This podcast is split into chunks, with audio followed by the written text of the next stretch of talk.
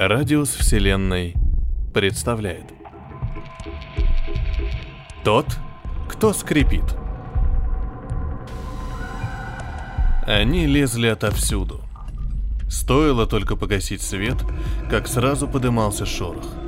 Кто-то выматывающе скрипел паркетинами, постукивал по оконному стеклу, и самое отвратительное, то, что буквально разрывало мозг на части, потихоньку рвали обои. Этот треск напоминал звук рвущейся кожи. Монро знал и помнил, что она рвется тихо, почти беззвучно. Но как только начинали трещать рвущиеся обои, его подбрасывало на диване, он ругался, хватал пистолет с тумбочки и палил, не глядя в темноту спальни. Запах сгоревшего пороха, кислый, с едва уловимым привкусом селитры успокаивал Монро. Он клал пистолет обратно, слушал звон в ушах, покрывающий другие звуки, и облегченно вздохнув, засыпал. По вторникам к нему приходил психиатр.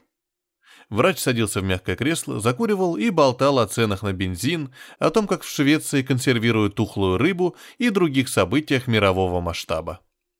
Монро кивал и всегда хотел выгнать его, но боялся. От выводов психиатра зависел размер пенсии. Покурив, врач шел в спальню, смотрел на изодранные стрельбой обои, иногда отколупывал сплющенные пули из бетонных ямок и подсчитывал их. «А вы хоть раз подстрелили кого-нибудь?» — спросил психиатр. «Ведь патронов вы нажгли крон на пятьсот. Неужели все попусту?» Монро боялся и вопросов врача. Он думал, что все они неспроста. Что-то кроется за ними, какой-то двойной или тройной смысл. Вот и сейчас. Он же умный, учился в медицинской школе, он же понимает, что их нельзя убить. Только звон в ушах. Вот чего они боятся. Только стрельба. «А вы не пробовали спать, не выключая свет?» Психиатр сгреб ногтем ботинка гильзы в кучу. «А на глаза одевать специальные такие шоры, как они верно называются?» Монро знал, что маска для сна называется блиндфейлен, но пожимал плечами, дескать, не знаю. Психиатр уходил, поставив отметку в дневнике, что наблюдаются улучшения. Монро вздыхал с облегчением. Варил рисовую кашу и ел ее горячую, обжигаясь а вечером снова приходили они. Как-то раз горячая гильза отскочила Монро прямо на лицо. Он выругался, потом вдруг захохотал. Это же так просто! Почему он раньше не догадался? Отложив пистолет на тумбочку, Монро нащупал в темноте на полу пару гильз и воткнул их в уши. Сразу послышалось тихое ровное гудение, и все прочие звуки пропали, как не бывало. Монро быстро нажимал спуск пистолета. Тот мягко дергался в руке, беззвучно выбрасывая пули.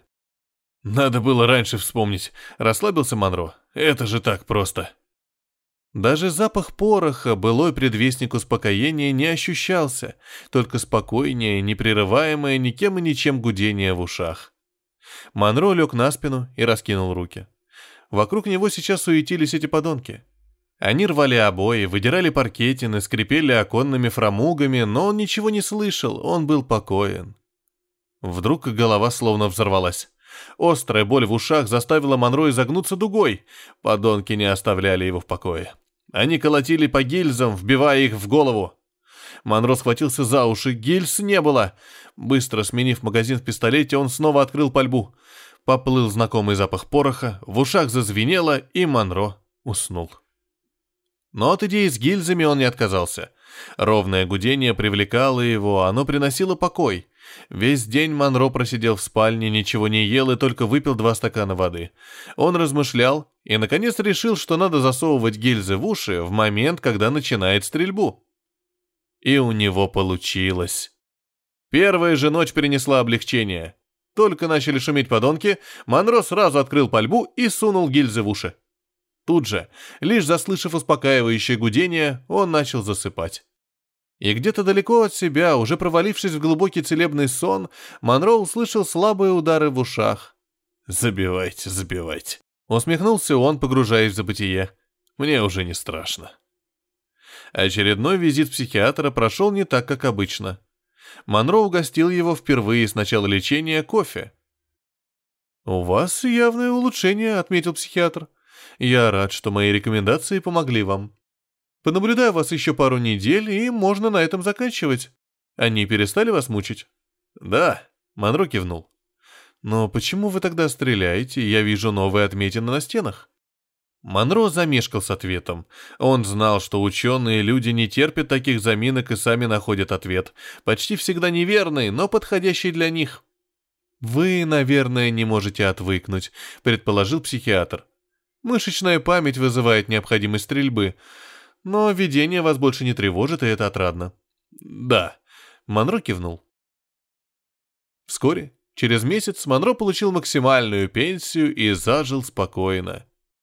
Он уже не боялся вечера и даже порой ухмылялся, предвкушая, как он обманет подонков. Лишь только они начинали сводить его с ума своим треском шуршанием, Монро делал пару выстрелов, затем втыкал в уши гильзы, опорожнял в дикой стрельбе магазин и засыпал с улыбкой.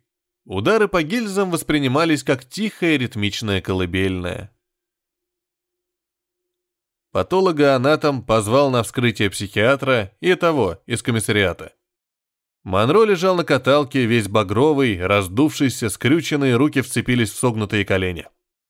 «Вот, только начал», — сказал патологоанатом и провел скальпелем по груди покойника. Кожа беззвучно разошлась. На пол морга посыпались гильзы. Их было много. Патологоанатом разрезал живот, руки, ноги, отовсюду валились гильзы. Тело Монро сдувалось. Вскоре только тонкая его оболочка лежала на столе. Психиатр поднял парочку гильз. Донышки были у них оббиты. Они им как будто бы стучали. Помощник комиссара присмотрелся. Да, похоже на удары небольшим молоточком. Все гильзы были такими, с поврежденными донышками. Они буквально нафаршировали его.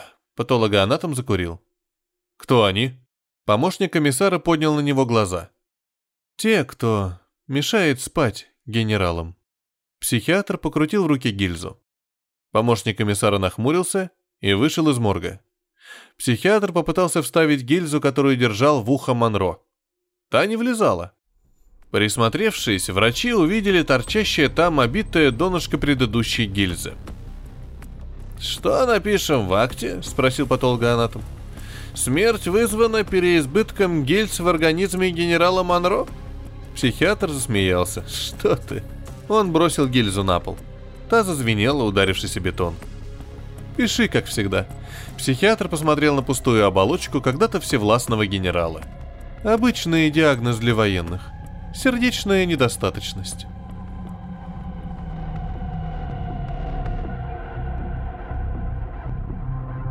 Это был рассказ «Тот, кто скрипит». Для вас читал Петроник.